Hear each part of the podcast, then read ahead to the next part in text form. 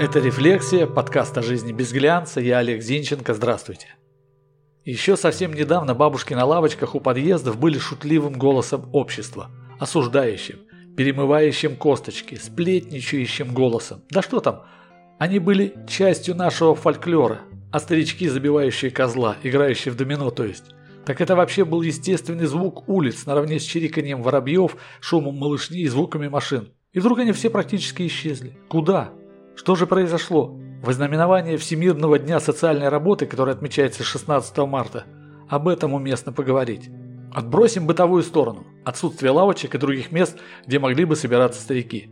Ведь лавочек нет, потому что нет тех, кто бы настаивал на их появлении. Причина в другом. Появилось большое число одиноких пожилых людей.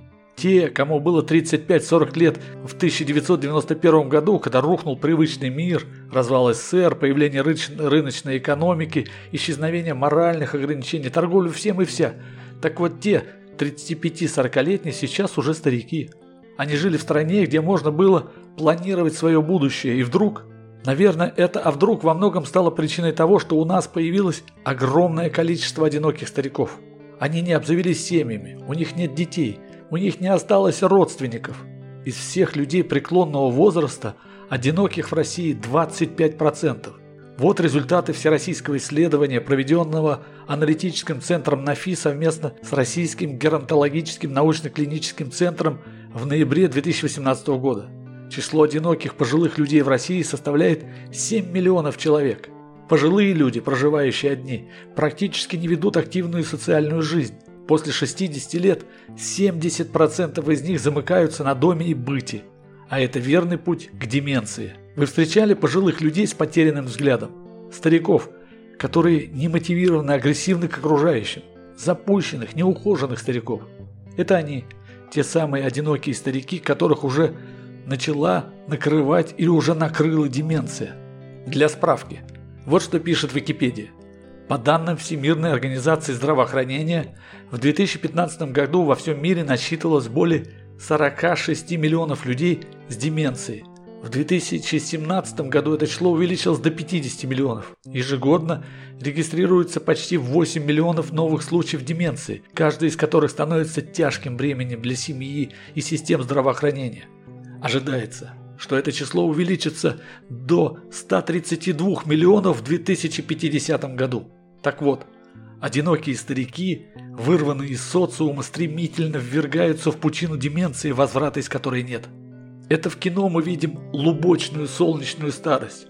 Это мы себе рисуем свою старость на позитиве, а на самом деле. Если вы наблюдали, во что, да именно, во что превращается человек, в чей мозг вгрызлась деменция, значит вы сполна испытали ужас от понимания, что то существо, в которое превратился человек, было вашим отцом, матерью, бабушкой, дедушкой. Так вот, у человека, окруженного близкими, деградация личности может протекать медленнее, чем у одинокого. В обиходе у нас это называется старческий маразм. Хотите расскажу, как это обычно начинается? Вначале происходит нарушение кратковременной и долговременной памяти. Мы обычно шутим, типа склероз у человека – Затем человек теряет способность мыслить абстрактно. Он никогда не сможет в сочетании цветовых пятен увидеть нечто, что несет смысл, или определить стоимость предмета, исходя из его материальной, художественной или исторической ценности. Но главное, он начинает плохо говорить, забывает часть звуков и букв, перестает читать и писать. Далее человек перестает воспринимать критику и теряет способность строить реальные планы на свое окружение. А дальше происходит самое тяжелое у человека начинается полное разрушение личности. Исчезают чувство долга, деликатность, корректность, вежливость, стыдливость. Разрушается ядро личности. Человек перестает быть тем, кем его знали люди. Самое угнетающее, мы не знаем, понимает ли человек, на которого обрушилась деменция, что с ним произошло. Это может длиться десятилетиями, а может уничтожить личность за пару лет. У одиноких стариков, как правило, все длится очень и очень стремительно. Вряд ли кому-то доставит удовольствие осмотр помещения одинокого старика, фатального пораженного деменцией. Это страшно. Страшно для него, для соседей, для соцслужб, если они доберутся до несчастного человека. И если в городах можно хоть как-то рассчитывать на помощь государственных служб и волонтеров, то в селах такие люди предоставлены сами себе и влачат просто-таки скотское существование. Есть ли выход?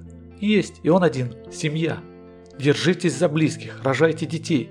Потому что если завтра, например, меня накроет деменция, есть надежда, что за мной будет ходить сиделка или близкий в дом-интернат меня определят. Потому что безвольно лежать в собственном дерьме с пустым взглядом не самая приятная перспектива для того, кто когда-то был мною. И если кто-то думает, что его минует чаша сия, он будет прав ровно настолько, насколько был прав Хаджана Средин в обещании Эмиру обучить его любимого Ишака богословию за 20 лет. А когда друзья стали сожалеть, что Хаджи наверняка Эмир через 20 лет отрубит голову, Насредин ответил, не оплакивайте, потому что за 20 лет кто-нибудь из нас уж обязательно помрет. Или я, или Эмир, или этот Ишак. А тогда поди разбирайся, кто из нас троих лучше знал богословие. То есть, когда случится деменция, вам будет все равно, были вы правы в своих верованиях или ошибались. Так и живем. Это была «Рефлексия», подкаст о жизни без глянца. Я Олег Зинченко. Заходите в сообщество «Рефлексия» ВКонтакте, спорьте, предлагайте темы, подписывайтесь, чтобы не пропустить новые эпизоды. До встречи!